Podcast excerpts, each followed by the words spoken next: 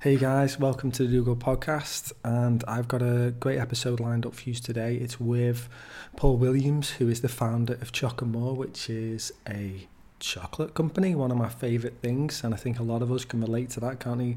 Who doesn't like a nice piece of chocolate? Well, this stuff is absolutely outstanding, and I've been sampling it for a few years now. It's at a place which isn't too far from my home, so we go there. It's nice to go to some artisan maker and to, to sample this and to support them kind of practices. But he's just got an inspiring story, truly has got an inspiring story, which I won't share too much about it, but it just goes to show that you know, no matter what happens in your life, whatever stage you're at, there's always an opportunity to go in a different direction and actually to use what can seem like um, bad things that happen to us can be the things that can you know steer us in other ways even though it can feel extremely unsettling and uncertain. But you know sometimes we just got to do them things. And Paul is a living example and he's been doing it for the past eight years. So let's get into to today's episode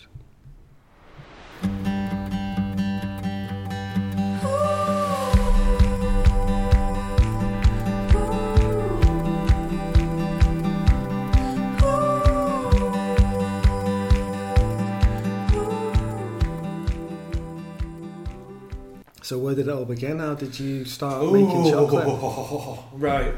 Um, this sounds like I'm going to talk parrot fashion now, but I've got to because I do um, talks for the WI. But um, it started right. My background is commercial finance. Nothing to do with chocolate. Nothing to do with food or drink. Um, I'd been in commercial finance for the best part of 20 years. Um, loved what I did, and unfortunately, we went through something called the recession, and we eventually, after the bank had turned around and said, "Look, we don't want to be in this position anymore, lending money.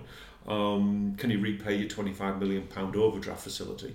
You know, you kind of know that the writing is on the wall. We got about a year out of it, and then on the 31st of December 2010, I was made redundant. At the same time, the guy who owned the business put it all into administration, so no redundancy. I hadn't been paid for two months either.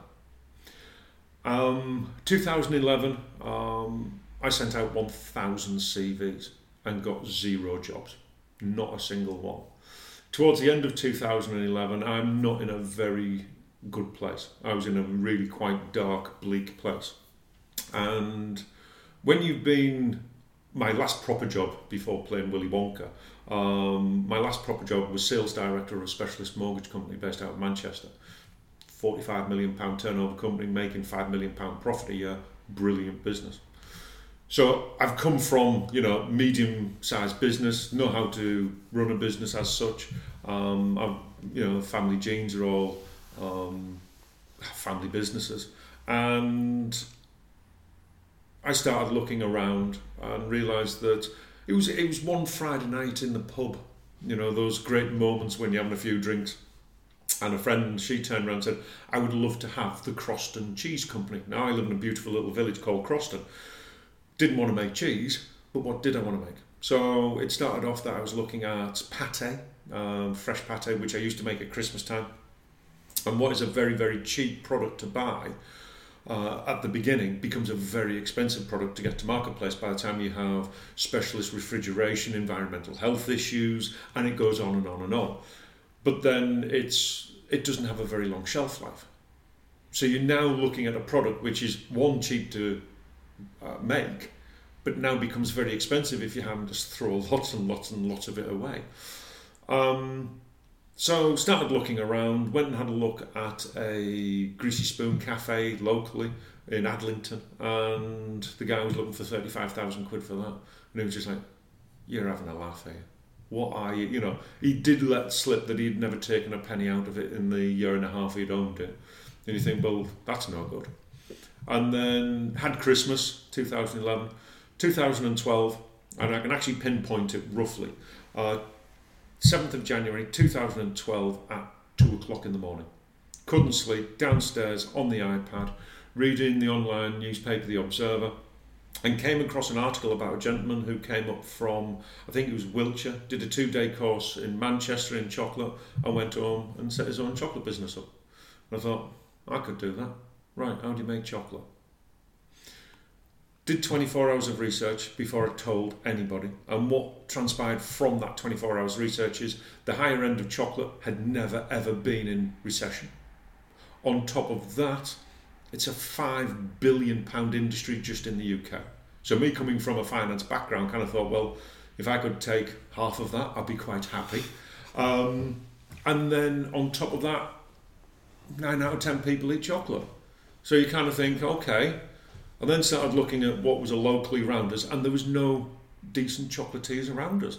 You know, there was possibly one in Manchester, maybe, and I think at the time there was one in uh, Ramsbottom uh, Chocolate Cafe, run by Paul. And you start looking at it and think, there's potentially a business here. So I told my wife, and first thing she didn't do was laugh. Told my mum, she absolutely wet herself. Um, and that was it. I booked on a two day course end of January 2012. And I've been hooked ever since. Cut me through the middle. I will happily bleed chocolate. I am passionate about what I do. Do I want to eat it? Not really. Do I enjoy what I do? Massively. So we set the business up. Um, we opened our first shop and at the same time the business on the 9th of, I think it was the 9th of March 2012. Uh, we opened a shop in Botany Bay on the M61. Uh, they had a sweepstake at the time saying that we wouldn't last more than six months. We were in there for just short of seven years. From that, we've moved in different kind of guises from making chocolate at home and selling it Botany Bay, then moving within Botany Bay to actually selling it within Botany Bay and making it, so that you can bash people over the head. You know, you know my chocolate. We don't do the norm. Yeah, we do cinder toffee. We used to do caramel fudge. People understand that. Salt caramel now is understandable. But when I started eight years ago, nobody had even heard of salt caramel. Nobody would actually go anywhere near it. But our biggest seller is orange jalfrezi, orange and curry. So we do know that our flavours are weird and wonderful. Uh, and because of that, on the back of each of our bags, we put how to eat it. On our website, we put on there how to eat it, but me showing you and telling you via YouTube how, how to eat it. So we started the business. My wife then eventually came into the business in, um, I think, July, August 2012.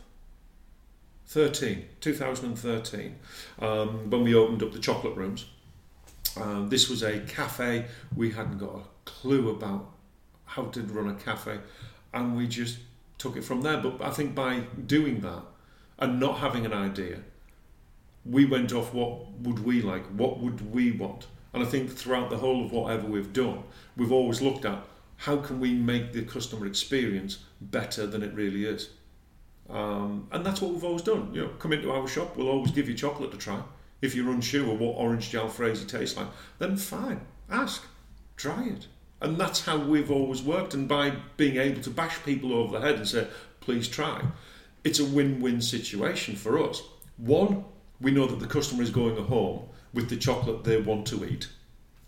But two, they've had an experience which they will then tell their friends about how good the experience was, which then gets their friends to come into our shop which we then find out what they want, and the cycle goes over and over. So, as a business, we realize very, very, very early on that we need sales retention, we need customer retention. If we haven't got that, we haven't got a business. Without that business, we're not going forward. So, we have to know first and foremost does it taste bob on? Yes, it does. And then since then, we've made it look pretty in the nice packaging. But unfortunately, we only eat with our eyes, not with our mouths.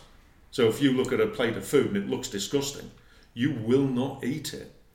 In the same respect, if your packaging isn't quite as good as it should be, people are slightly put off. But then you get the other side where your packaging looks too nice and people get put off because they think it's too expensive. And it's not. So there's various different things, but as a journey, it's been amazing. It's been unbelievable. We when we first started off, um, because I'd been unemployed, or, yeah, unemployed for 13 months, I went to the unemployment agency and said, look, what can I get? Well, there's nothing. However, there is this initiative um, that if you do start your own business, will give you, I think it was 60, 66 pounds for the first 13 weeks and then a further 33 pounds for the next 12 weeks after that or 13 weeks after that this was on the Friday. We were opening the shop the following Friday. Um, I went and had the interview for the for this um, initiative on this Monday morning at about ten o'clock, and they said, "Look, the quickest anybody normally takes eight weeks to get onto this program." And we said, "Well, we're opening our shop. Can't you do later?" Uh, no. So she said, "Have you got a, um, a full uh, business plan?" I said, "Yep, there we go." She said, "Well, can you email this business plan to me when you get back home?" So of course I can. So I emailed the business plan to her at 12 o'clock on the Monday. We were accepted onto the programme at 10 o'clock on Wednesday morning. We're still to date the quickest uh, person to be put onto that programme. From that, we were put onto the DWP uh, Department of Work and Pensions website. We have we've been mentioned in Parliament twice. Um, our local MP was told by David Cameron, the, the then uh, Prime Minister, that he should come and see us because it'd be good PR. So we've always done well at what we do, but we always work on the basis of is our chocolate cheap? No. Is it expensive? No. Is it value for money? Absolutely. Now, what I mean by that is if you're going out for a local pub meal and you spend 50 quid, 60 quid, 70 quid on a pub meal and it's garbage, but then you can go out for a Michelin star meal and spend 150, 200 pounds each. And you go, oh my God, that was amazing. But the Michelin star meal is value for money because you kind of go, this is just unbelievable. That was worth every single penny. Where the poor meal, even though it's cheaper at 50 to 70 quid, you kind of go, that was garbage. I could do better at home. I've wasted my money. Now, we always hope and pray that you're never going to buy our chocolate and feel that you've wasted your money. If we exceed the expectations, what you expect from chocolate, we've done our job. It then doesn't become expensive. But living in Lancashire, you have to be careful. You can't kind of go, okay, we're going to charge London prices at seven or eight pounds a bar.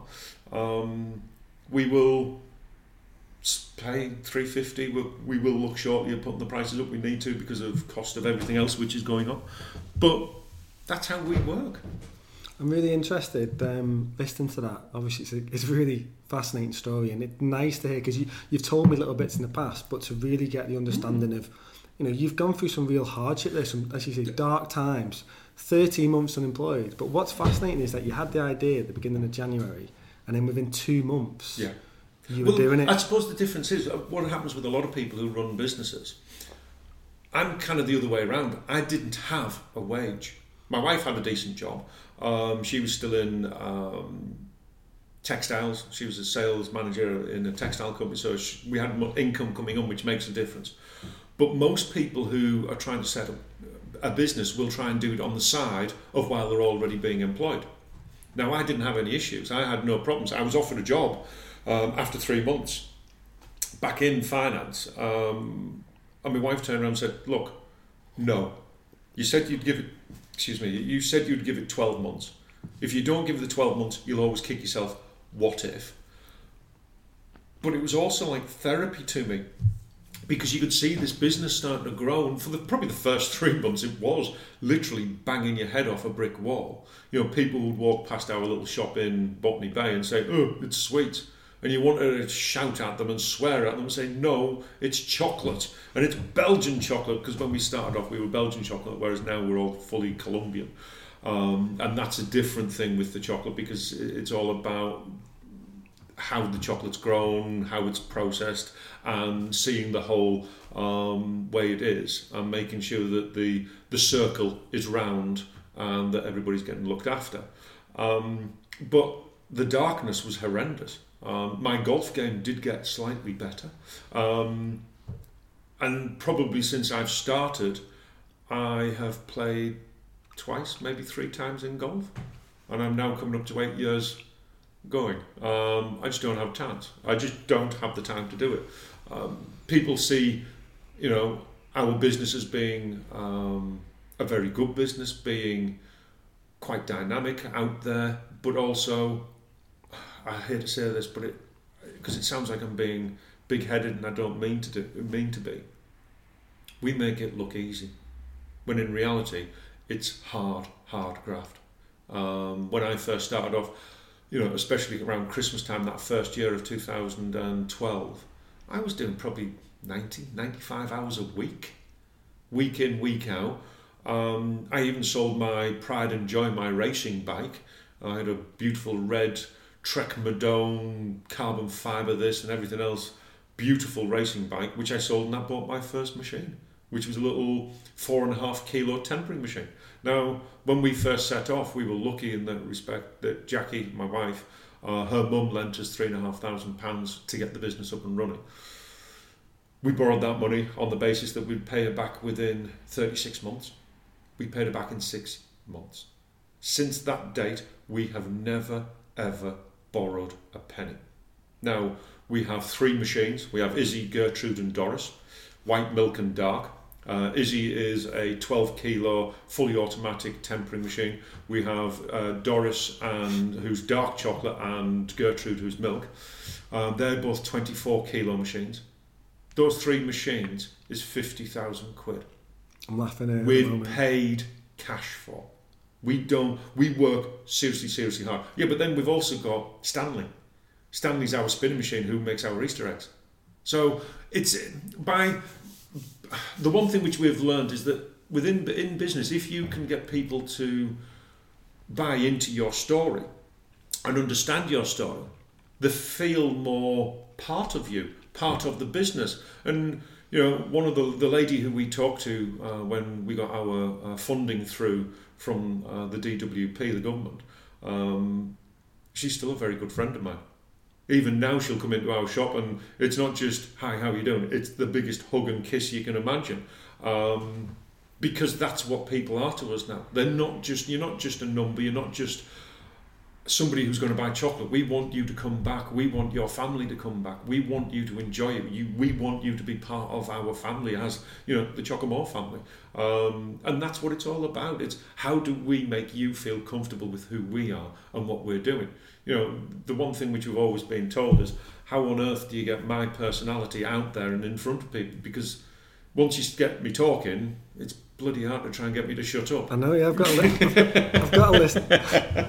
I've got a list of questions here, and uh, go on then. I'll, I'll, not, I'll in fact, to be honest, quick fire, quick fire questions. To be honest, it, the funny thing is, it always happens anyway when I do this. Is that the questions naturally get answered without me even having Yeah. to ask them. But Yeah. the reason I've started to laugh a little bit for that because you were talking about your machines. It's like as you're talking about your children, Oh, absolutely. and in some ways Um, they very much. I love are. my daughter Harriet. She lives down in Nottingham. She's doing an MA down there. But God, Bennett, give me a shotgun, give me a piece of land and an alibi, and she's gone. I love it a bit, but God, I'm better. twenty-three-year-old girls, nightmare. Um, but I love what I do. I am passionate about what I do. I. You know, if I've done a flavour which isn't good enough, it'll go in the bin. It doesn't even go out. You know, and I, my wife will sometimes will turn around and say, "No, just sell it. It's, it's good enough." It's not good enough. It's not good enough for me. And me being the non-chocolate person, if I can get the chocolate right for me as a non-chocolate person, what's it going to do for the person who does like chocolate? Hence why, you know, orange jalfrezi, salt licorice, chili and lime. And don't worry, I have brought some chocolates with me for you to have a rustle through um, and have a have a tasting of. But it's it's. I found a little plaque which we have in the back of our um, manufacturing facility, and it's very, very, very true. Sometimes on the way to a dream, you get lost and find a better one. And it's just, you understand that, you kind of go, yeah, you're right. We all strive to try and make it. And then eventually you get into your 40s and you realise, was it really worth it? Um, we want the nice house, we want this, we want that, you know, and then we all start saying, right, we have to start saving for our um, retirement, which at the age of 67 I'll be, and probably 68 if it's still going, if you're young enough, you know. Um, but it's it's that whole thing of why work you, yourself into the ground to get to retirement age, to then live 12 years if that. if that. Now, unfortunately, my mum and both my dad um, died um, just after they'd uh, retired. I think my mum was about 67, 68. Um, and um, my dad was about 66. And you kind of think they've worked hard all their life to pay for a house, to keep a house, to raise us three boys and everything else, never to get the chance to actually smell the roses. And you kind of think, why on earth do you want to work till you get to your uh, retirement when in reality you've done too much damage to your body? Why not enjoy life now? And I think things are changing slightly in the world. I do honestly believe that people are now starting to really think about what do I want out of life? Now, we've done many kind of uh, uh, business awards, and we've never won one for the business. We've won many for the chocolate, but never any for the business. And one of the questions which they always ask is, what's scalability? Other words, how big can you go? Well, to date, we've already turned down Aldi, uh, Co-op, and Waitrose. Don't want it. And people go, but why? And the reason's very, very simple. I want a life. I want to enjoy the journey. I don't want to have the journey being or the path made for me. I want to direct my own path. And on top of that, is being rich how much you have in your back pocket, or is rich about what you've got around you? You know, my wife was unlucky enough to be diagnosed with cancer just under two years ago. Um, all okay now. Um, she had double mastectomy and everything else, um, and is absolutely wonderful now. But it really makes you think about what do you want out of life, and it's about finding that balance of work home life. Don't get me wrong. Do I want to be poor and unhappy? No, I'd rather be rich and unhappy. Um, but I want somewhere in the middle where I'm happy and I'm comfortable and comfortable, I mean by that is I can go on one nice holiday a year. I can buy food and put it in the fridge. I can treat my wife to a meal out as and when I can. But I'm not saying weekly. This is what people forget. We're in a society now. I call it the um, kind of the Xbox society, the PlayStation society, where they want it all now. I want the best phone ever. Do you know what? I love my mobile phone. I hate my mobile phone. You know, I've been sat here now, and up to now, I've had two phone calls up to now. But I'd rather throw it in the bin and go back to the old way. It's brilliant for a business where you can get hold of things, but because you're contactable 24 7, and anybody who's running their own business will realise that you're on Facebook, you're on Twitter, or whatever it might be, and you're still, you know, doing calls or sending off an email at 10 o'clock at night. Come on, enough's enough. Whereas before, when we were at work, and I can remember going at work, because I think I got my first mobile phone, I was working for a finance company up in uh, Stockton, and it was basically a brick with an antenna on it. And at the time, it was great because you could get contacted, and then you realise all I'm ever getting done is being contacted where you are now, what you're doing, and you forget to actually live life. And for me, if I could throw a mobile phone out the window, happily throw it out the window. Yeah, I can relate to all that, especially when you're talking about you know the idea of the time and and then when you it's like as if it's this idea that in the future when you're there you'll be happy yeah and it's actually you know we have to be happy now enjoy what we're Absolutely. doing now you know you have people who'll turn around and say how about we take your business grow it so you've got more money so you can spend more time with your family. But I'm already spending more time with my family. Why do I need to go through 10 years of sheer hell, employ, you know, 20 people for me in 10 years time to go, oh, I can spend time with you again now. I'm already doing that. Why do I need any more? And I think everybody has this idea that you have to be a millionaire. No, you don't. Just try and be a better person. Enjoy life and enjoy life. Yeah. And realise that, you know what, you look at what we do or what I do, everybody now has to do something with computers, when in reality, what we're short of is joiners, bricklayers, surveyors, because people aren't going in, engineers, people aren't going into that because it's not a sexy industry. People now want to be on YouTube or wherever it is as an influencer. Oh, come on, get a proper job. yeah, there's definitely that, isn't it? And then also on the flip side, you've got people who like want to be them craftsmen and the makers again, whether it's yeah, your case absolutely. or it's making things with furniture or whatever. And yeah. there's definitely you can see it's a bit like the craft beer industry and absolutely, you know, there's, absolutely. there's that harking back to you know, doing things on a Yeah. on a local small level, But feeling like uh, you're I've- doing it for your neighbours. people go, well, don't you want to be worldwide? No, I don't. So what are you doing at the, mo- if I, the the thing is, if I got every single person in Lancashire to walk through my door once a year and buy one bag of chocolate each, guess what? I couldn't cope. So why on earth do I need to look further to find business? It's all on my doorstep. And if my business fails, it's not because it's a bad product. Because I haven't got out there and got people to understand who we are, where we are, and what you can buy. So we're constantly striving to tell people and bash that drum of here we are, who we are, what we are. Come and try our chocolate. And you'll see me on farmers markets and everything else, shouting and screaming and getting trying people to try and try our chocolate.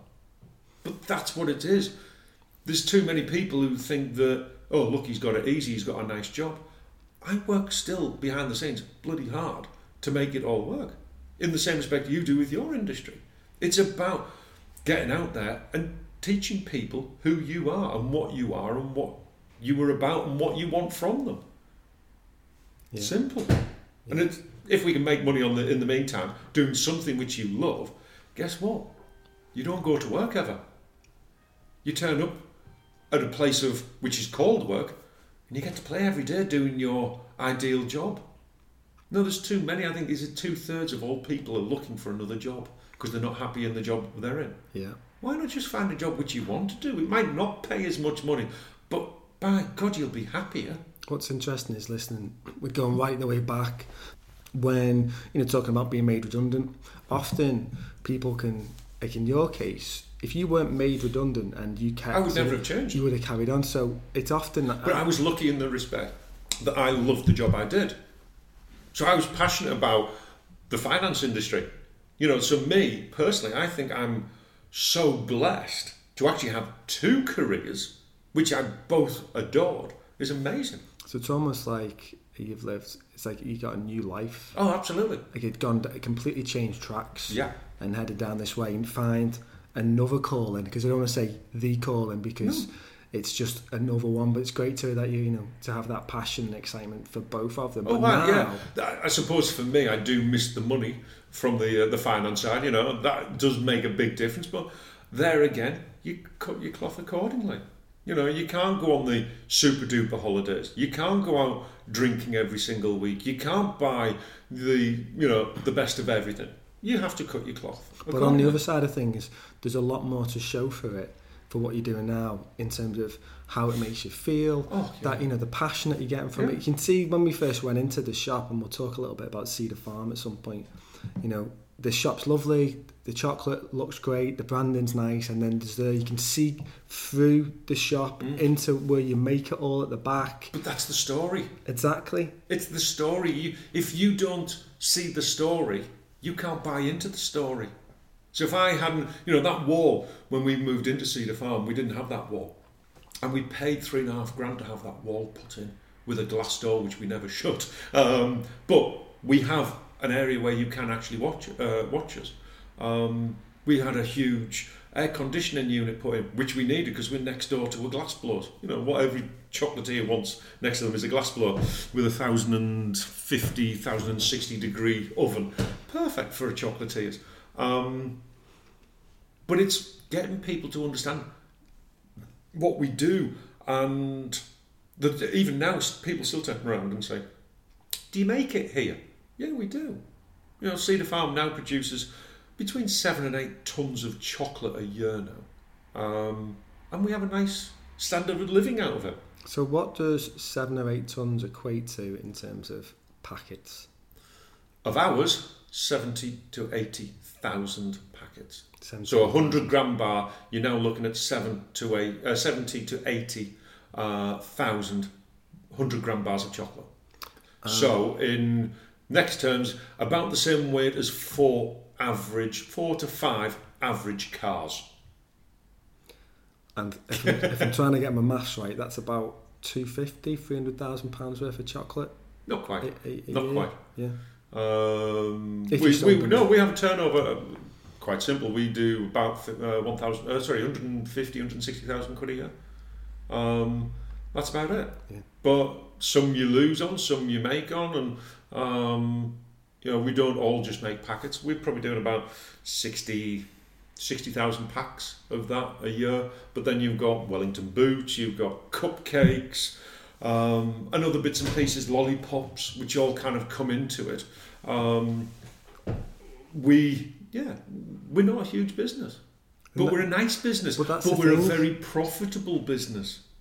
You know, when we first started off, we had a very, very simple ethos, which was a third for the cost of the cost of the chocolate and the packaging, a third to overheads, and a third to profit. And that kind of worked well. And now we've got the extra one in there, which is VAT, so you're now down to quarters. Um, and that's probably about it. You know, we've always said one of the cheapest things to buy is chocolate, but we buy it half a ton at a time. So we'll buy half a ton of milk, then half a ton of dark. The white, we don't buy enough of that, so we don't buy that in the tonnage. Um, but it's What's it cost for a ton of chocky? For a ton about four and a half thousand, five thousand. Right. And this is you get all from Colombia. That comes direct from Colombia. And. I've seen photos on the website Um, of you going yeah. out there and Yeah, we did Getting Colombia, to which was amazing. So people are now kind of thinking five grand for a ton of chocolate. That's only working out roughly fifty pence per hundred grams. So you look at our bags; it's three pound fifty a bag. But then we have to put flavourings in there. We have to buy the packaging. All our packaging is sustainability. Um, so we've got biodegradable packaging. So you've got to source that correctly. You've then got to go and buy machines. But a lot of people kind of look at it and think, "Oh, he's making a fortune." No, we're not. We're making a good living, but we're not making a fortune. Yeah, and that's why it's important to you know have these conversations, talk about stuff, because often anyone can see from the out, look from the outside and think, oh, they must be fine. Just because you got your own business doesn't mean Oh, I'm a multimillionaire. Everybody know. looks at me. I've got my own business. I'm a multimillionaire. But to a certain extent, you'd be better off employing or employing people and selling people, if that makes the right. That sounds wrong. Sounds like I'm a slave trader now. Um, but if you can hire somebody for nine pounds an hour and rent them out um, for fifteen pounds an hour, it's a lot easier. Whereas we have to make a product, we have to pack a product, we have to do everything to it. We've got to make it look right. We, you know, Of course, you've got you've got, you've that got all comes into it. So, you know, we've now taken it on ourselves that instead of people coming in and saying, "Can I have a uh, raffle prize or something like that?" We just turned around and said, "No." We have a nominated charity which we nominate every single year. Uh, this year we've done Derian House again because they've been good. Um, and any money which we do save or we can help them with, we do with Derian House. Because if not, what you don't realise is people turn around and say, well, I'm only looking for about a tenner. Yeah, but if you get four of those a week, that's now £2,000 a year you're giving away. It soon starts adding up massively. Um, when we had the chocolate rooms, um, which was a, a chocolate cafe and the chocolate, people were coming in all the time. And in the end, we just turned around and said, you know what, we can't keep doing this. Giving away £10 of chocolate here or a you know, free coffee and a bacon butty or whatever it would be, uh, because it's just getting too expensive. And that's why we went down that route. Yeah, it's fascinating listening to it because this is um, it's fascinating for me. Obviously, you know, I have my own company and run my company, but it's just nice to sit down and speak with people, entrepreneurs. But that real passion Oh, good, yeah. for, for what you're doing. I think if you haven't got the passion for your product, how on earth do you think anybody else is going to actually buy into that passion? How on earth, if you don't think you have the best product, how can you actually sell the product? I can put my hand on heart and say, you know, and people do ask me, who's my biggest competitor? And now I'm going to be totally and utterly big headed and say, I don't have one. There is nobody out there as good as me. And that is big headed, and I understand that. And you know what? I'm proud to say that because that's how much I believe in my chocolate. And really, you're competing against yourself just to just to continue to Absolutely. get better. Um, you know, every month uh, we do a new flavour, um, just so I can keep on having fun. Because if not, it can get a little bit stale when you're just churning out chocolate. Um, so we we do get times of the year like Easter. Now we're starting to spin eggs, so we're making our own Easter eggs. Um, we'll do various different things. Um, and this year we've decided that we're not going to do all the big Easter events. We're going to stay at Cedar Farm. We're going to see how it pans out this year because the stress levels for me go through the roof when you're trying to um, make not only for the shop but also for events. And these events don't come cheaply. Um, and you just kind of go, no, we're going to have a, an easier year and let's make our life richer by doing slightly less and possibly doing it better. Yeah, working smart, isn't it? Yeah. And there's too many of us out there who don't work smart, who kind of just On the treadmill, really, just Yeah. chasing after stuff, and yeah. and you look like you're just attempting to keep up with everyone else, as if they've got it sorted, when Mm. everyone else is just like following. Would I like a big car? Yeah. Would I love a lovely big house? Yeah. But guess what? And I think who was it? It was um, Apple. It was the uh, Steve Jobs. He turned around and said he might be one of the richest people in the world. But he said, doesn't matter how much money I've got, I can't get them to take the cancer away from me. It doesn't matter whether I'm driving a thirty thousand pound car, a three thousand pound car, or a three hundred thousand pound car. You still get to the destination the same way.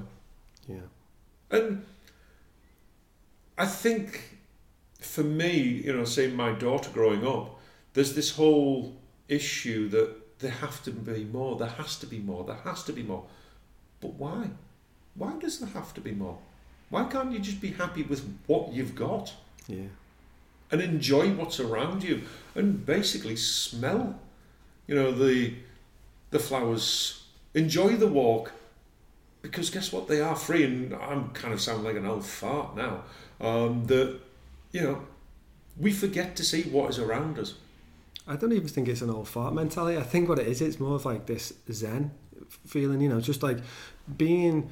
There's always going to be, no matter what we Being do. happy with who you are within your body. There you go. But it's also there's always there's always going to be someone who is got more money, is more intelligent, is is is, more, is better looking, has got, got all these things. Mm.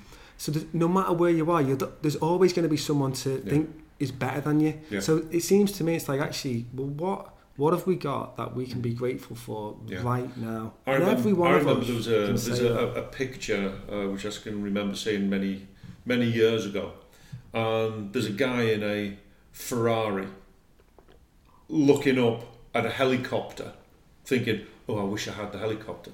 But then there's a guy in a Ford Escort looking at the guy who's got the Ferrari and going, "Oh, I'd love to have a Ferrari." And then the guy in the Escort is being looked at a guy who is stood at a bus stop saying, I wish I had a car. So it doesn't matter, it's like you say, at which level in life you are, you're always aspiring to try and have more. But then the biggest problem is, and this is where a lot of people go wrong, is I want, I want, I want. They get it, and then look back uh, six months later and go, do you know what? I was better off six months previously. It's knowing when enough, when I have enough, do I have enough? But we always want a little bit more. You know, even with business now, what do I want? I want probably another 30% turnover. At which stage I'm happy. I don't need to go bigger. I don't need to because the problem is going bigger now is going to cost me quarter of a million quid. You know, people turn around and say, Why on earth did you turn down Aldi? I said, Okay, think about this is me coming back to my finance roots, which works perfectly in business. So think about it this way Aldi, they have now, what, 800 and something shops. Let's say, for instance, I got in with 100 of those, and those 100 shops buy 100 bars of chocolate a week. I'm now supplying 10,000 bars of chocolate a week. On top of that, they're not going to pay £3.50, they'll probably want at 175 say, plus that. So they now owe me £20,000 a week. Now, they're not going to pay me for three months. They now owe me quarter of a million pounds. And I haven't been paid yet. Yet I've had to employ three people, four people. I've had to buy quarter of a million pounds worth of um, machinery. Then I've had all the stock to pay for just to meet this one customer who at any time can turn around and say, we don't want to deal with you anymore, or we want it cheaper. I've just crippled a wonderful business by wanting to be the next big Cadbury's or the Nestle or the Lindt. Leave it to them. Let them get on with it. I want to be Paul Williams, Chocolate and proud of what I do. And it's about keeping that ownership and that power for, you know, within yourself rather than feeling Yeah. like, because basically at that point, you are then employed by Aldi. Yeah. Aldi's your boss Yeah. to some extent, rather than at the moment, you've got thousands of customers Absolutely. who just come in and, and you Absolutely, feel I'm like you can, my ship. you can do exactly, you're, you're the captain of your ship Yeah. rather than feeling like you become I remember there was a book of it. And I, I went through a divorce many, many, many years ago. Um, I'm on my second, not divorce, but second marriage. Um, but I remember going through some horrible times as, in that as well. And I got a book by a lady called Susan Jeffers called Feel the Fear and Do It Anyway. And it's a brilliant book. And it just makes you realise that when you go for an interview, not only are you, pardon my French, shitting bricks, but your interviewer is as well because they don't know what to expect. And if you go and understand that, that every time you meet somebody, they're in the same precarious type of feeling of anxiety as everybody else, you get on a lot easier. You start to relax a lot more. And it's finding that whole kind of, not uh, whether it's Zen, wherever, whether or not I've got that aura, I do not know. But it's finding that contentment within yourself. There was another one um, which was about it was 10 things which you have to go through to get enlightenment and it was a great book and you, you will only pick it up at times when you actually need to read it. Um, and that helped massively because it made you realize what you actually wanted out of life. But you had to work it out f- what you wanted out of life for yourself as well. It's not pillars of the earth. It was something I can't remember what it is anyway. But it was uh, one of those self-help books. I've never been back to it and it's been brilliant. But it's it's finding that that we're all energy and this sounds a bit barking we're all energy. You'll get some people who feed off your energy and there's other people who'll give you energy. If people are feeding off your energy get rid of them. You don't need people like that making you feel down or anything else. You should always have people around you like-minded who are going to give you energy. It's Yeah. simple. And we are all beings. We're all kind of connected some way or another. And yeah it sounds kind of slightly hippie-ish and everything else but if you can make one person happy in a day you've done your job that day you don't have to make everybody happy unfortunately i do i sell chocolate but Yeah, it's you do. it is about treating mankind, fellow mankind, as nice people. You know, and if we can get to that, all the better. Yeah, wise words. Treat. Nice my mum used to say, treat people how you would want to be treated yourself. Yeah, And the other one, my grandfather used to have, who I never met, uh, but my grandfather used to say, you're better off five minutes late in this life than 40 years too early in the next. So you don't have to travel at 100 miles an hour in the car. You can still do it at 70. You just might be a couple of minutes slower. But you won't be meeting your maker, you know, 40 years early. That's it. Yeah, you're pulling them all out tonight. Oh, I'm trying. But it's if you have the, you know, if I could do a, you know, my Ten Commandments, then fine. If they're part and parcel of it. Well, it is part and parcel. To be honest, it, But if you're a good person inside, am I a Christian? No, I'm not. But I do have Christian values. I think if you can be nice to everybody, even if they've been nasty to you, you can turn the other cheek to a point. Um, but it, why let people bother you? And if you put that to the business, that you're going to have some people who like orange jalfrezi and some people who don't. Some people are going to like salt caramel, some people won't. But that's the beauty of us as a, a race, um, that we all like different things, and that's what makes the world go around. It does indeed. My my- that's something my mum says to me. You know, if we were all the same, life would be quite boring. But on your chocolate then and your flavours, because that's what sort of um, That's where we've gone, you know. So So this one's orange gel jalfrezi. Are you ready for a bit of orange gel jalfrezi? I am. Okay, I'm going to hand over a piece of orange gel jalfrezi. If you can put that in your mouth, now the one thing which we've done with our chocolate, as you know, we put details on of how to eat it. So if you can give it a bit of a chew now, and you're going to start with intense chocolate orange, big chocolate orange, big chocolate orange. You're now starting to go into high notes of cardamom. Now ginger. I know you're nodding at me. Now ginger. You've now got a pinprick on the back of the throat. That's the start of the curry. While that's going on, you've now got sweet and salty coming down the side of your mouth. He's still nodding, don't worry. But now you've got chocolate orange at the front, curry at the back, sweet and salty down the right sides. And guess what? That's really wrong. However, it's really, really, really right. But that's what we do. How can you take a piece of milk chocolate and make it into this unbelievably wow sensation? But that's what we do. It's amazing. I remember when you we, we when we first did it, you must have done about five or six of us when we were in Yeah. the shop with Ruth, and um, we were blown away. It's like wow. So how do you?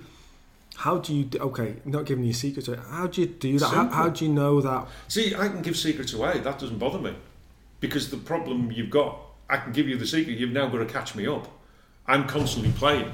So, with the likes of, say, the orange jalfrezi, you've got two elements in there, really.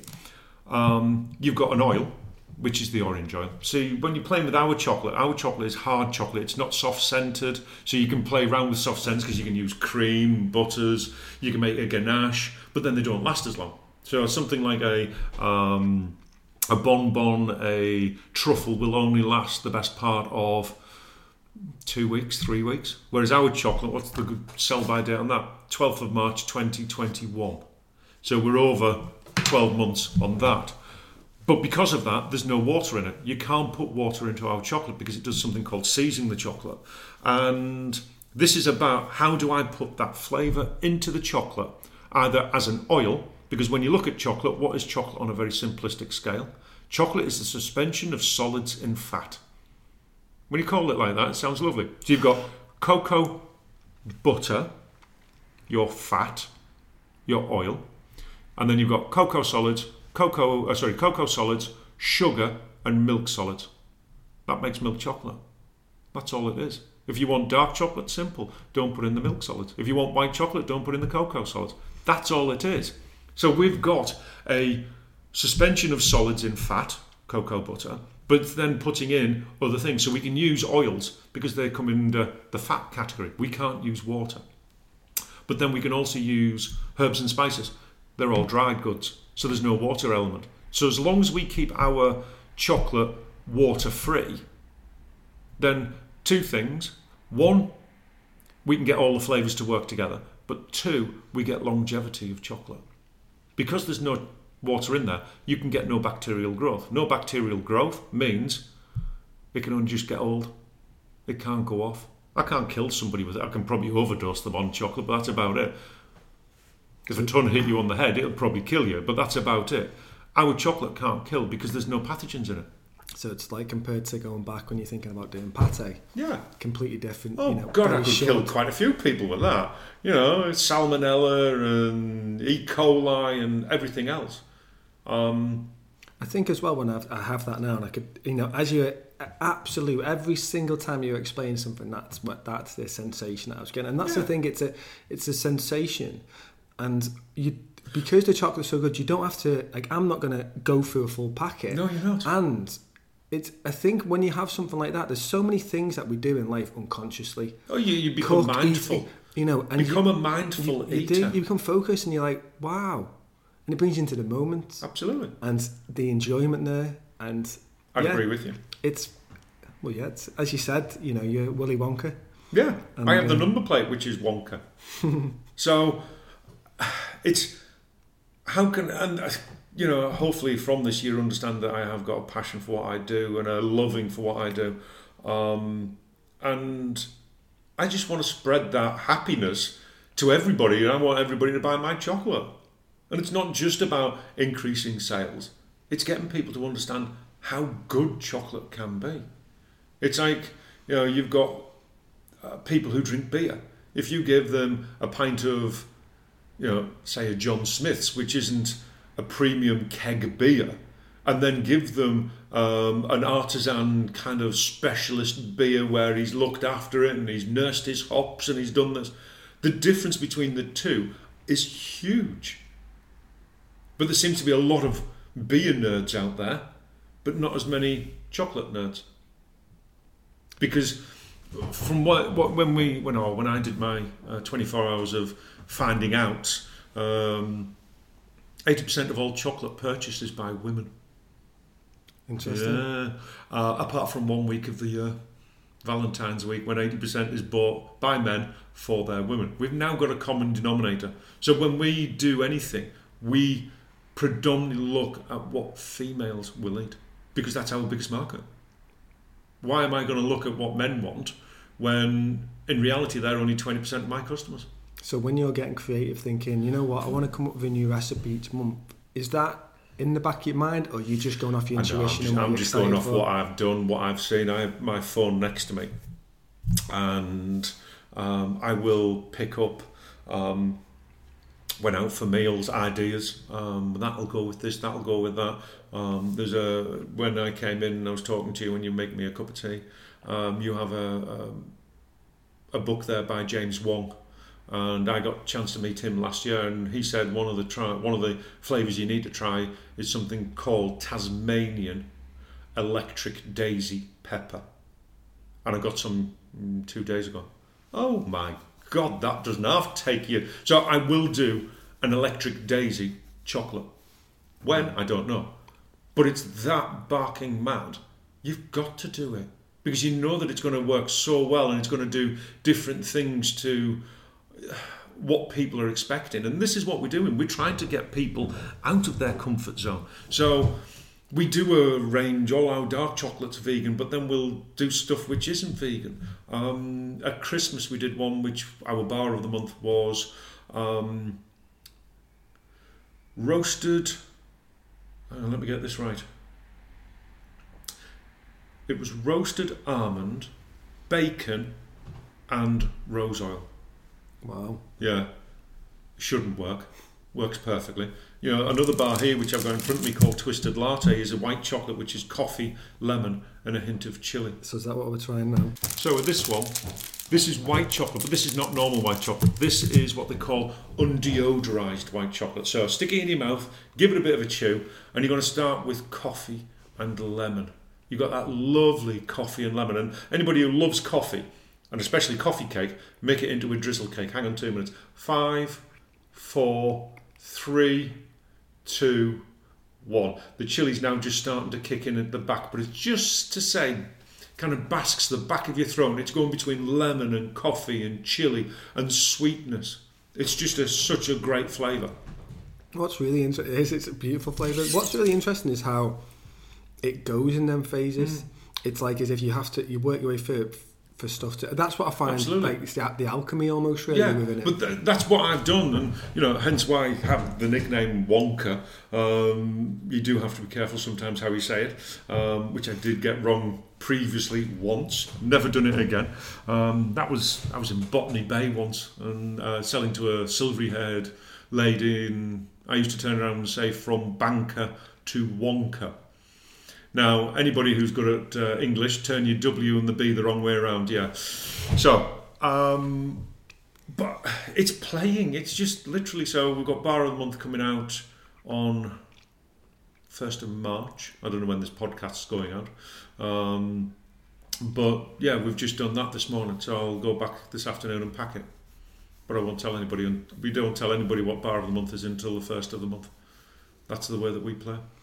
And it's for us as a business, it's great for uh, social media because it gets people involved. People want to know what are you doing, what are you doing, what's your next new flavour? Tell me, tell me, tell me. No, so you, so you'll put one of them out and then you'll do like a short one of it and then if it's sort of 24 bars. 24 So bars. we do um, at the shop we do 24 bars. We do an online subscription service, so you can either do it as a gift subscription for three months, or you can do it weekly. Sorry, monthly. Um, it's ten pounds a month. So if you do the gift subscription for three months, it's thirty quid, and if you do it monthly, it just comes out of your bank account, ten pounds a month, and you get two bars of chocolate delivered to your house on or around the first of each month. Um, and that's how we do it. Um, but you'll get a previous bar of chocolate plus whatever one of the new bars is. And then if the new one, Is successful, yeah, then it becomes had on the shop two? the floor. or three up to now, which have been really successful. You've just eaten one of them, twisted latte. Wow. Uh, another one was brown butter, um, which is just truly divine. Um, so at the minute, I think we're up to 29, 30 different flavours of chocolate. But we'll also, you know, when people turn around and say, where else do you get the ideas from for chocolate? We watch what's going on in the uh, ice cream industry because they have weird and wacky flavours. Um, we'll look at what people are doing with patisserie. We will look at what's in vogue that year. So this year, um, they're saying that it's all to do with botanicals and herbs and things like that. So we've been looking at stuff like that. So we've already played around with one which was uh, acorn and pine. Yeah. Wow. Yeah, it's fascinating because I remember, I think you said it's your, one of your favourites, and it was for me as when we came, in, which is the olive one. Oh, the olive oil, yeah. That's And- now our biggest award winner. And you'd offer, and when you think, when when I look at it and I read that, I think, no, I don't want that. Yeah. And then when you gave me a little taste, I was like, wow. I'm like, every time we'll come in, Mm. we'll you, you tend to do three bars for ten pounds, Yeah. and that'll be one of the three guaranteed. Absolutely. Absolutely. Um, it's it's just one of those which, and that came about. We were in Bilbao um, and came across a shop um, which did kind of normal Spanish stuff, and there was a olive oil chocolate bar. It was about five quid, six quid. Oh, we'll buy that. Let's give it a whirl. And tried it and thought, that's okay. How can we make it better?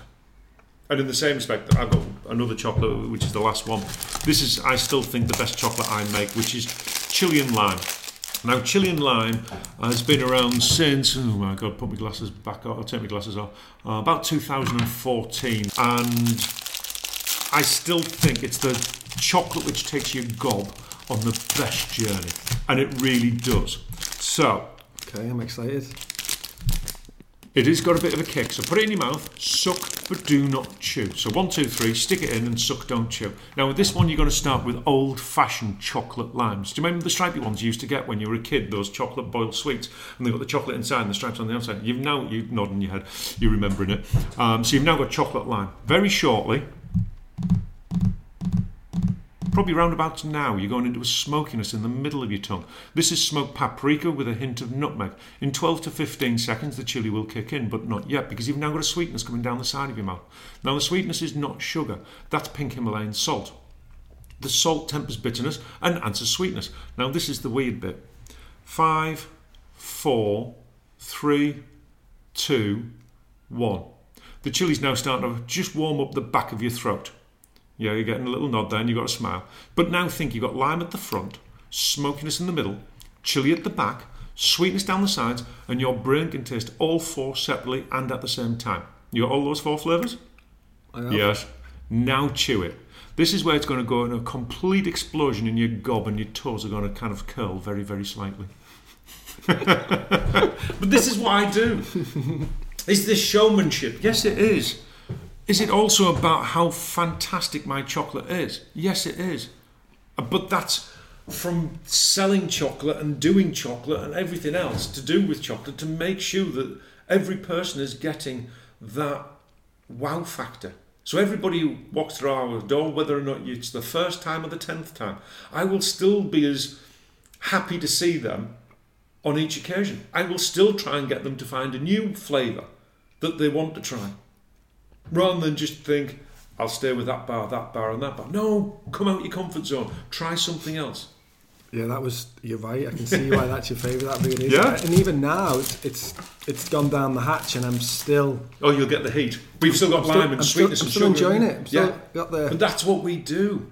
How can we take that humble piece of chocolate and elevate it into some greatness and get people's perception of chocolate to change that one mouthful at a time? One thing that I we got last time or previous times, we went tried some of your your hot chocolate, Yeah. the bars, and because we I think I mentioned you, we used to go to a place in the northern quarter of Manchester called Bon Bon. Yeah, yeah, yeah. They closed down. That, that was that was going back. That was our favourite ever hot chocolate. I remember us. We went to Stockholm a few years ago, and Jamie Oliver mm. recommended to go to this place to get hot chocolate. It's the best one. We went in there and we were like, "This isn't got nothing on Bon Bon." Yeah. It was amazing. So, and so we had, and you were kind of, yeah, you were telling us about yours. We came home, made him, and like, "Wow, this is this is on the Bon Bon level here. Yeah. This is amazing." Yeah. Now that came about because um, we've moved. So we moved from Botany Bay, but we still had Botany Bay open. Um, we employed a lady there for us, um, Judith, and we opened up the chocolate rooms in Tarleton, which was a full-on chocolate tea rooms. We then employed a chef who'd had a Michelin star background, and she was brilliant, but needed time out from doing kind of proper chefy stuff, and came and worked for us, and did a proper chefy stuff, but yeah, Monday to uh, well Tuesday to uh, Saturday um, through the day, and she got her life back. She got her family back. She got her kids back. And we used to turn around and said, "We're not allowing you to make and grow uh, this business into being a monster. We want you to enjoy your family life as well, which is what it's all about." That, and because of that, we used to have the best hot chocolate. You know, even now, if you ever came to ours, I can make you hot chocolate with hot water, and it will make your hair curl. I know it's already slightly curly, but it's that good. It is really that good. But it's simple, and this is the problem. Most people will take a big mug of, well, just a big mug and add milk to it. Now you've got about 300 mil of milk in there. There's too much milk. You need small. You want to make 100 mil of milk, but you want to put probably something like 25 to 30 grams of chocolate into that 100 gram 100 mil of milk. That's all it is. People are making their hot chocolate too milky. So therefore you don't get the star of the show, which is the chocolate. Yeah. So from that, when we sold the chocolate rooms about three and a bit years ago, um, and we've been in Cedar Farm just short four years now, um, we decided that we would do a hot chocolate bar, and that's all it is. So it's what is our hot chocolate bar? Hot chocolate. So it's milk chocolate, dark chocolate, cocoa powder, and a thickener, uh, which just helps thicken the, the milk up. Just break off four bits of chocolate, heat some milk up, put the four bits of chocolate in, let it uh, uh, fully melt, bring it back up to the heat, and if you can, stick blend it. You've got the best hot chocolate ever.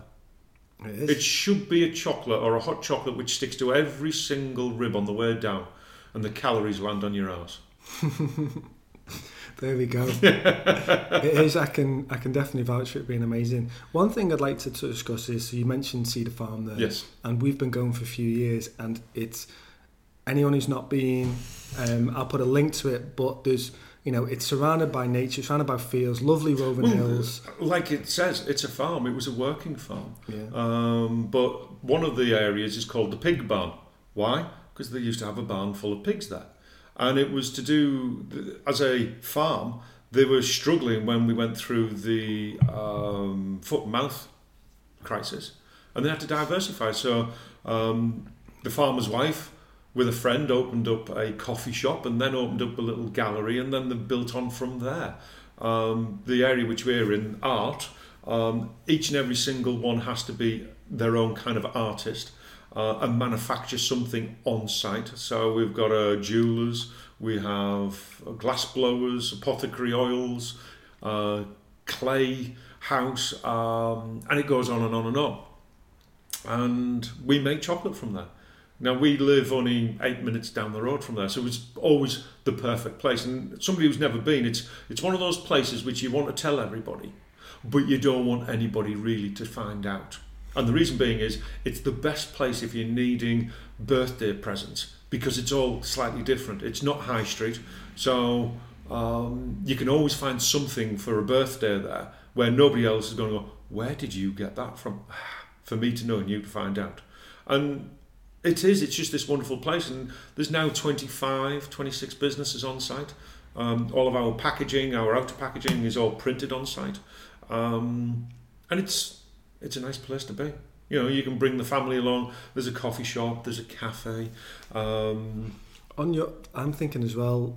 there's a little area out the back where you can go and do, uh, go and see some of the animals. I tell you what, I love it. It's like, it doesn't look much from outside, but it's like we can go in, take the kids for, to read little stories, and Yeah, you go in there. It's literally like it's just this magical little land which It's a you step den. into, Yeah. which is beautiful. And of course, you've got all the animals and stuff. But I'm interested from your point of view how important it is for you to be surrounded by other entrepreneurs, other creatives, Well, the- sort the- of feeding off each other. it helps, but also it gives us a USP.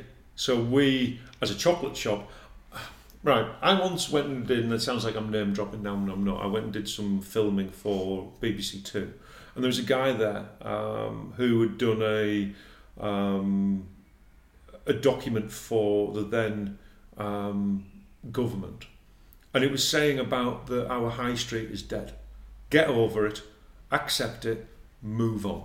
Because when you look at it, you know, the children of today growing up don't want to go shopping, don't want to do any of this. When why should I? When I can order online from ASOS or Boohoo or whoever it might be, I can have my groceries delivered by Waitrose um, or uh, Tesco's or Morrison's. Um, what he turned around and said is, if you want to make it on the high street, you now need to make the high street um, enjoyable.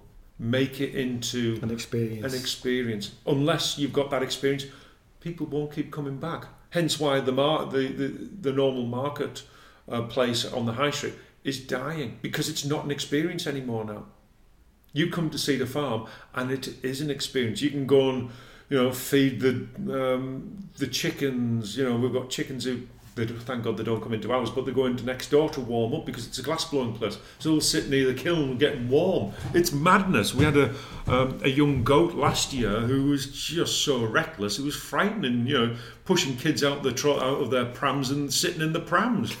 but this is part and parcel of what we have daily, and it's wonderful to go to work every day and have these people around you um, who are doing amazing things. You know, I can go into, say, the apothecary oils lady next door and go, God, it smells amazing in here. She says, I can't smell anything. Then she'll come into ours and say, Oh, the chocolate in here smells amazing. I can't smell any in ours. So I can't smell chocolate anymore. Um, but it's it is it's wonderful to have that those people to bounce off and just talk to and get their ideas and what are they doing and what's new in their industry and what's great for their industry because not all industries are the same but sometimes our industry might be you know a year behind theirs. What are people looking for? What are people buying? What are you know people want experiences. Do you really want to go shopping for two hours at Tesco's you know getting dragged around? Or would you rather spend half an hour on a, your, your tablet ordering what you want to order for it to turn up in two days time but then I'll have the experience at the weekend where I can go to a farmer's market, I can go to a cedar farm, I can go to a specialist butcher's, and I can get what I need to kind of fulfill the rest of the order which I've had delivered. So it's now about experience time. You know, hence why we're going on holiday more and more. We want experiences. You know, the world is so small, it's frightening. You know, let's jump on a plane and go and see Paris. Let's go and see Berlin. Let's go and see Turin or Milan or wherever it might be. We don't just have to see it in a book or on a, you know, in an encyclopedia if you're old enough to remember what encycl- encyclopedias used to be. You know, I think they once turned round on QI and said something like 50% of what we tell you now will be wrong in five years' time. Insane. That's madness. So you buy an encyclopedia today, it's out of date because what they now realise has gone. It's not, you know, x equals y, y now equals z, and it's it's that whole thing. Yeah, it's fascinating. It's really good chatting with you. Really good. And I'm trying to think, is there anything else that I'd like to like yeah, the to problem cover? is, is I've got a mouth which sometimes doesn't shut up. Um, I understand that. I accept that. Um, I go and do, you know, farmers markets. I'll do WI, whatever it might be, and stand up and talk about it. Why? Because it's easy. Because I'm passionate about what I do. And if you're passionate about what you do, I was once told that to be a professional and show that you have knowledge in front of somebody, you only need to have 10% more brains on what you're talking about than they do. So it's not much really No, it's not. I could be, to come across as yeah, absolutely. an expert. As being an expert in that, you only need 10% extra.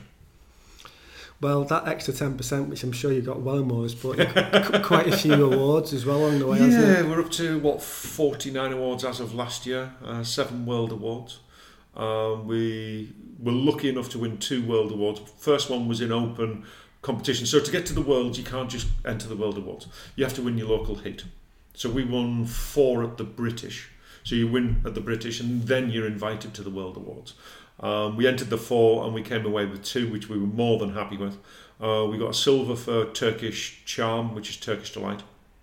Um, and then they were all retasted again, and there was a special category this year, which was a ta- it was the tasters tasters chocolate, um, and we won an award within that by the alumni of Chocolate Tasters, um, and we were the only UK company to be nominated, going on to be the subsequently the only UK company to actually win one of these awards. So, are we really quite proud of our prestigious awards? Absolutely, really, really proud. I bet it's quite an achievement.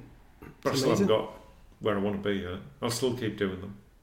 And it's twofold. I love doing it, but it's also good for us for marketing reasons. So it's back to making sure that your business is always in the uh, the press, hopefully for good things. Um, and by winning awards, we get good press coverage, and that for me is cheaper than putting an advert in a newspaper. You know, we've done we've done podcasts, we've done radio, we've done TV, we've done um, you know really good publications, and every little helps to get somebody who goes, oh, didn't know about them. Where is Cedar Farm? Never heard of Cedar Farm. Where's that? You should be getting a um, a reduction on your, your monthly then, should you? Yeah, the but extra people that the thing bring in. is, for me, it's it's driving people to Cedar Farm so that they get an experience. Because then that one person, they might buy from me, they might not, but then they might tell their family, who then might come and buy from us. So it's about you know, in coming from a background doing finance, so you know you can call me um, business development. You know, at the end of the day, I'm a salesman. Whichever way you look at it, I'm a salesman, and if you've got the best product you believe in, it's easy to sell. I think that's what I'm really taking from this chat more than anything is that you can have the best idea, best product, best service in the mm-hmm. world or deliver it. But if you're not out there telling people about it, promoting about it, how are they going to know? Yeah. We need to connect the two. Absolutely. But you have to have both. It's just particularly the way we live now. Yeah. There's so many good things appearing all over. Absolutely. So it's like you need You know, to step up. And Do you want to be a big fish in a little pond or a little fish in a big pond or a big fish in a little pond, whichever way around it is? But we just do what we do and keep on shouting about it and telling people how good we are. And hopefully it'll rub off and try our chocolate and people go, yeah, you weren't wrong when you said it was really good chocolate. Well, I, I'm also thinking about. I'd like your confidence to be rubbing off on me and other people that are listening to this. About Yeah, but it's it's that confidence comes from self belief, believing that I am the best in the world at making chocolate. Are there people who are better than me? Absolutely, but I don't think they can actually be as good as me at doing what I do. Because they don't do chocolate like I do chocolate. I'm not a truffle. I'm not just a kind of a bar of chocolate with a little bit of flavouring in. I take your mouth on an experience, and that's what it should be. It's like, it, and for me, it's unique in that sense because I've never had that much of an experience in terms of, of having chocolate. you, you don't go for well. As, you're probably getting to Heston Blumenthal kind of range. he was, he did actually pop in my head. A little bit Yeah, you kind of got that madness, and I'm I'm after a a machine at the minute which I want to borrow because I can't afford to buy it, which is a specialist freeze dryer, but it's a mini freeze dryer. Um, because I am going to do the um, Willy Wonka chocolate bar, the three course meal. Oh, amazing. We've already got two of the courses sorted out, but I need to do the middle course, which is uh, a chicken dinner. But I need to do it in such a way that I can get it to work. The, the thing is, am I trying to reinvent chocolate? No. I'm just trying to make the wheel a little bit rounder. That's all it There you go. There you go. So obviously you've been we've been talking very much about you and what you're doing. What other companies or people are you admiring right now that you feel like are doing are doing good in the world? Because obviously one thing that I, I Well, I- I one of them is the chocolate company which we buy from. Um, they've got a, a company or a an offshoot which is called the chocolate dream, and that's about looking after because it's Colombia, and as soon as you mention Colombia, everybody starts thinking about white powder. Um, but there's a, a major um, chocolate uh, growing country there, which does amazing things. But what they're trying to do is put things back into the the local community and give back, uh, and that's what the chocolate dream is. So they've taken on an area up in the north of uh, Colombia, which used to be ravaged by um, the cocaine industry. Uh, because I didn't realise when we were there that if you look at Colombia, it has two different seas. Part of it is the Pacific, and the other part is um, oh, um, not India, no, uh, the West Indies Ocean, that area there. Um, and that's where all the boats used to come out to go and deliver the drugs out into America and things like that and in the middle you've got Panama. But they've taken an area called Necoclí and they've planted 600,000 trees. They've then had to go and build a dam to water these trees and then they're looking after the community. So they've set up um, a new um, school for the area, but then the kids were having trouble getting to school, so they bought them bikes. But then it's a heavy rainfall area, but the bikes were getting uh, just couldn't be used. So then they bought them donkeys. Then the donkeys were getting malnutrition because they didn't know how to look after them. And it goes on and on. So for us, our chocolate is 100% sustainable, 100% eco-friendly, 100% ethical, 100% child labour free. It's a brilliant chocolate. It tastes good. And as a company, yeah, we buy into that massively because it's it's good for our business as well because people can see what we're trying to achieve. You know, our cardboard is all FSC uh, cardboard, or sustainably grown trees. Our inner packaging is biodegradable and will compost down in 21 days. We try in our best to do what we can. But as for other companies, I've never been one to look up to people because I don't need to.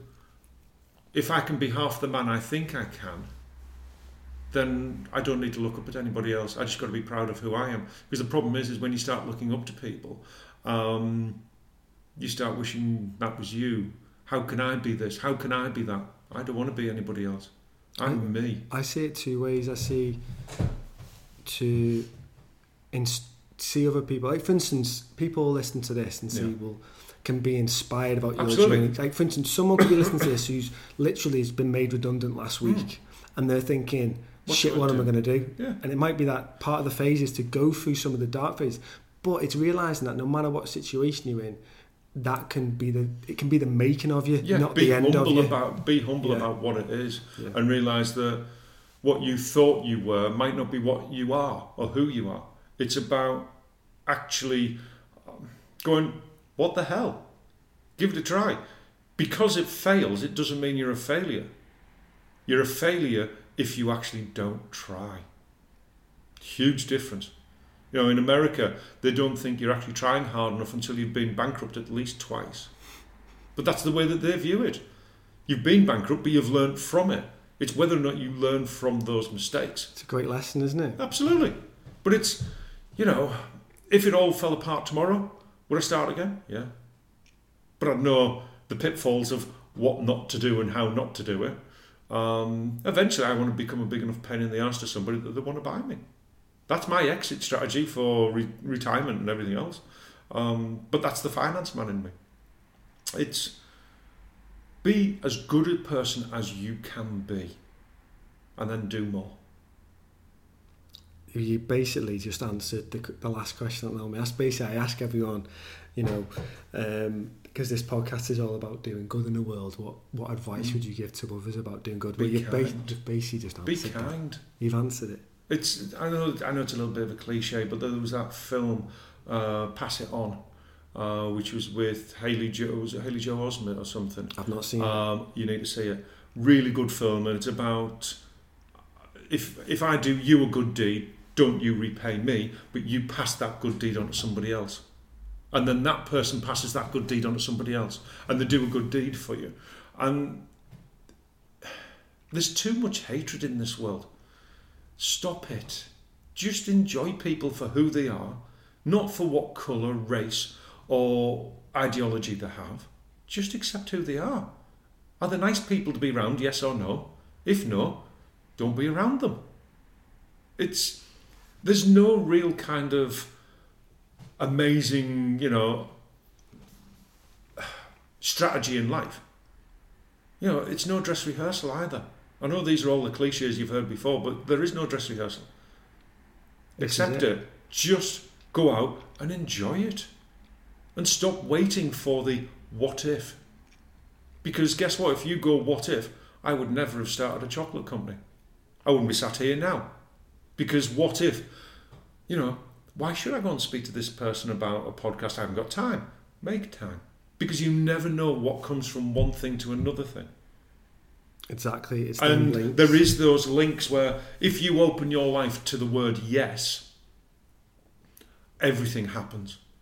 Yeah, it does. I love that. Hmm? I do absolutely love that. Yeah. I think often we can get into a bit of a rut sometimes. We become negative. You know, I'm a great one at the minute. You know, we- we're coming out of the winter times. It's still peeing down as and when it wants to. But when Christmas time hits us, it's mental.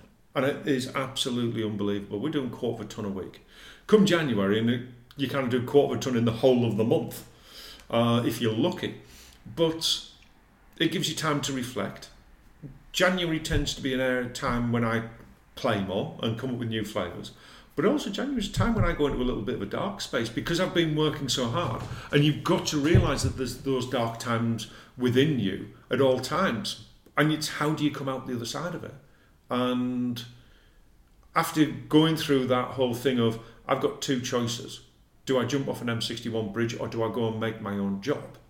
Then guess what? The bridge is not the easy one. No, probably the bridge is the easy one. Actually getting off your backside and doing something about it is the hard one.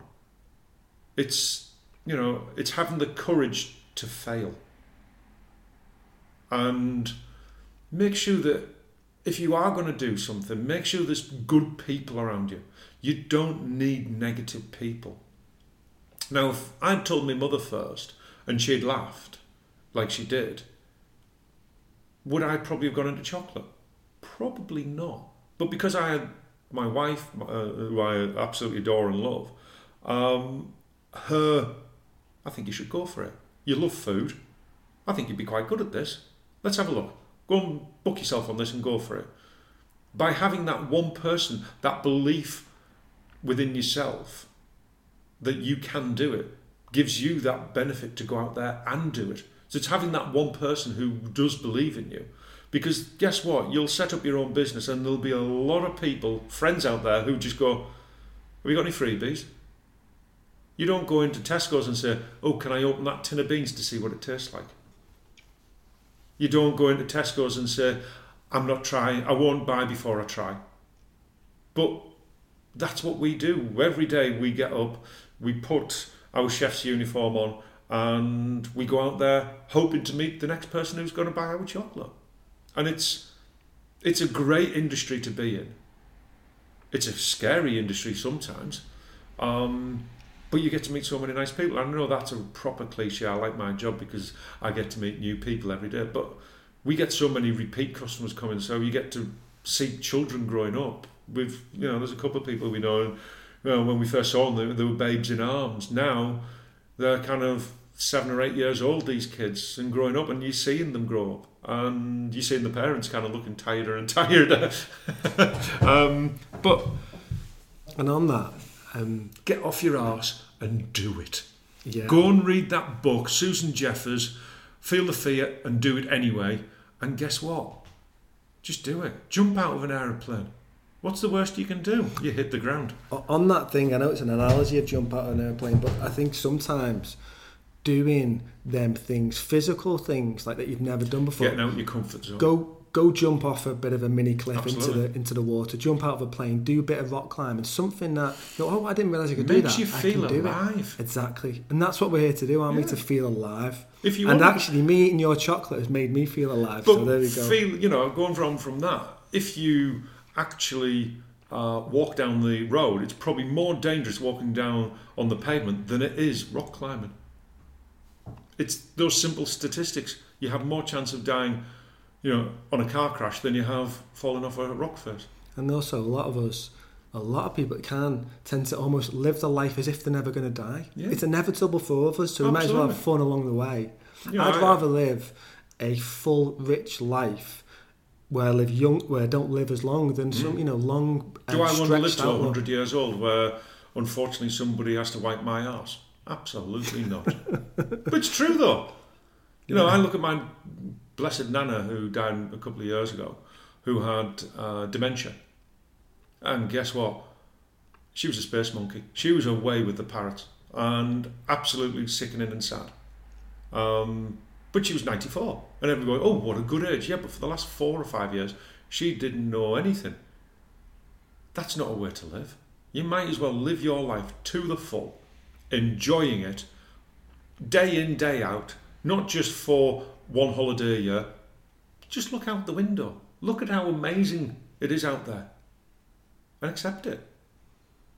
I think on that note, we'll um, Thank you. we'll call it call it a day. Well, thanks a lot. That's been really great chatting to you. Thank you. So there's today's episode wrapped up. If you are in the area near where I am in the northwest of England, then get yourself over to Cedar Farm to sample some of this chocolate. You can also buy online. It's definitely worth it just for the experience and to follow the guide on the back where how you can sample it as you would have listened to in the episode of, of what it is and it truly is a, a taste sensation um, I don't want to big it up any more than that. But yeah, I hope you guys enjoyed today's episode. If you did, please share it with a friend. I'd really appreciate that. If you listen to it on Apple Podcasts, please leave me a review, and that would be amazing. And also, just to say, anyone who has been supporting me on my Patreon page, I really appreciate that, and that is going to stay open and enable people to become members of that and to help support this podcast. So I continue to put these out for years to come. So yeah, if you fancy supporting me, then please, you know, check out that link and becoming a member. So anyway, guys, until next time, have a good one.